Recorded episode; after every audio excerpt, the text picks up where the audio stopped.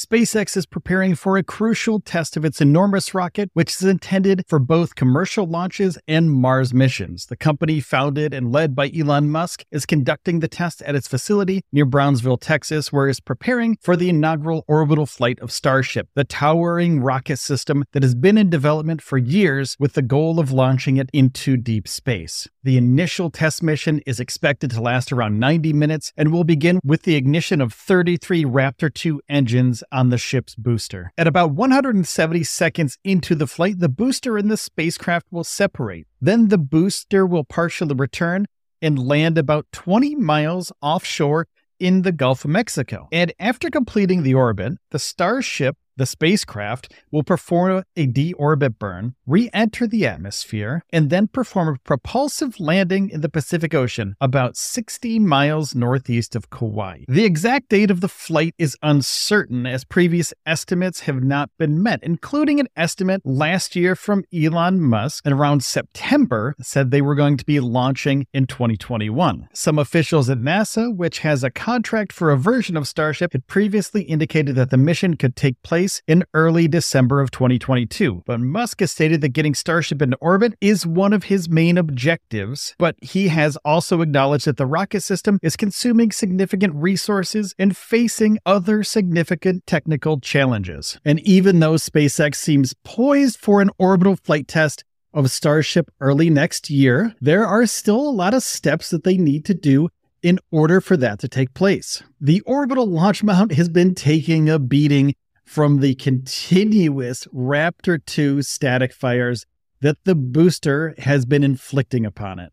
Now, SpaceX has been reinforcing the orbital launch mount after every test, but there's concrete at the bottom of the mount that keeps getting destroyed every time this thing fires up. And every time it gets destroyed, SpaceX fixes it. They pour a new concrete underneath the launch mount. But what happens when it gets destroyed is that shrapnel flies everywhere. The concrete is shooting everywhere. So could this be a problem for the Raptor 2 engines and the underside of the booster? And is SpaceX trying to mitigate this with anything that they're building under the booster right now? The cladding on the orbital launch mount seems to be deflecting a little bit of it, but also it's trying to protect the mount itself and anything that shoots up into the booster from this launch, which it probably is going to get incinerated by the heat of the Raptor 2 engines. So it's not very likely that any of this is going to hit the booster itself but it is possible that there's a very slim chance that this could happen. Elon Musk said that they want to send Booster 7 and Ship 24 for the orbital flight test, but they've been testing Booster 9 recently, and Booster 7 has been back in the bay getting some refurbishments, getting some work done to it. We're not exactly sure what's going on in there. Could that be the damage to the booster? Could one of the Raptor engines have been damaged? Could they be swapping out engines? And while they're doing checks on Booster 7, Booster 9 is down at the pad doing cryogenic testing and pressure testing. So they could just be killing two birds with one stone while they're refurbishing Booster 7, checking out all of its systems before it actually does the orbital flight test. Now it's your turn. I want to know what you think in the comments below. Make sure to tell me what you think is going to happen to Booster 7. Do you think it's going to fly or do you think they're going to skip ahead to Booster 9? Maybe something went wrong with Booster 7. We're not sure. SpaceX hasn't said anything. Elon hasn't said anything, or Gwynne Shotwell hasn't said anything either. So let me know in the comments down below. And Ship 24 successfully did a static fire recently, but this is an important time for the whole structure of the Starship program. Now, going forward, they're gunning for the HLS landing with the Artemis 3 mission. And this is an important mission not just for the first Artemis mission that they're going to be working on, but also continuous Artemis missions in the future. Now, this is one of those things. NASA hasn't been back, humans haven't been back to the moon in half a century. In 50 years, over 50 years, people haven't been back to the surface of the moon.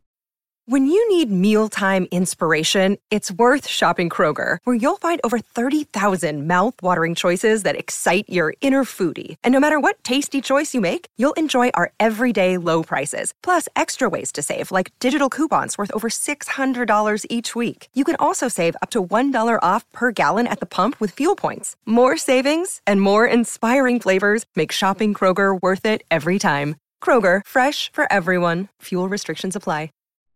So SpaceX and NASA are working together to get this accomplished again. And if you're SpaceX, you want to nail this. Elon has said there's a slight possibility that the ship won't even leave the launch pad. Now, if that were to take place, it could set back the whole program months, possibly years. And they will be staying in Brownsville, Texas for the duration of these test flights until they're certain that they can launch from Kennedy Space Center in Florida and they're not going to do any damage to the property there or to the personnel. If you like spaceflight, NASA, and SpaceX, please take a second and like this video and also hit the subscribe button. Now, that's going to help me out a little bit because I'll get a new subscriber, which is great, but it's going to help you out even more because YouTube is going to put you in the algorithm and they're going to start showing you more spaceflight content from different creators, not just me. So take a second, hit the like button and the subscribe button. And just recently, NASA's administrator, Bill Nelson, had doubts about Elon Musk's ability to keep SpaceX on the track of the HLS launches. Everything that's going on on Twitter, there's a bunch of drama going on. And he asked Gwynne Shotwell, who's the COO, and also she runs the SpaceX Starship program down at Starbase. Asked her, What's going on with Elon? Can we still rely on you? Gwynne said, Of course you can. We've been doing business with NASA for about 10 years. The Falcon 9 rocket works great. We're sending people, shepherding people up to the International Space Station on a regular basis now with the Falcon 9 and the Crew Dragon capsule. So, of course, you can trust us with the Starship program and the human landing system approach to the lunar lander. So, Gwynne reaffirming Bill Nelson that everything is going to be okay. And what we see down at Starbase, it looks like everything is on track. And it looks like Booster 7 is just in the bay to do some final checkups before the flight of the Booster 7 and Ship 24 combo, the 24 7 combo, in the first orbital flight test. But we've seen Elon Musk and SpaceX do this before with the 420 configuration of Starship and Booster. That's Ship 20 and Booster 4. Now, there were some FAA things in the play here back last September of 2021 when I was down at Starbase for about 10 months covering them on the side of Highway 4. So we thought Ship 20 and Booster 4, okay, I had to make sure that was right, We're going to the orbital flight test. We were going to go to orbit. But that didn't happen due to some FAA regulations that they had to figure out. But also, also, were they ready for a flight? No one's really sure. No one's really sure. No one really came out so far and said, hey, 420 wasn't quite ready. They were getting it ready, and it was a test article. So they may have found something with the ship and the booster that just didn't look right. And that's why they moved forward up to booster seven, up to booster eight. Oh, wait, they skipped booster eight and now they're working on booster nine. So maybe they found something with booster seven that wasn't quite right. Huh? Think about that. Of course, that's about the comments down below. Let me know what you think. But also, thank you for watching. I really do appreciate you. And happy holidays, everybody. I appreciate all of your support throughout all this time. We're almost at 100,000 subscribers because of you all your hard work, all your determination, everybody out there that's been supporting me since day one. I love you. I thank you so much for this opportunity to voice everything that I know and everything that I've learned about SpaceX and about NASA and about spaceflight through these three or four years that we've been doing this. February 14th is the anniversary of the show.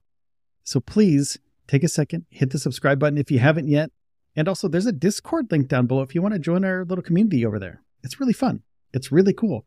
Also have, uh, you know, some other stuff going on Twitter at Space News Pod. So we also have an audio podcast if you want to just listen to the show.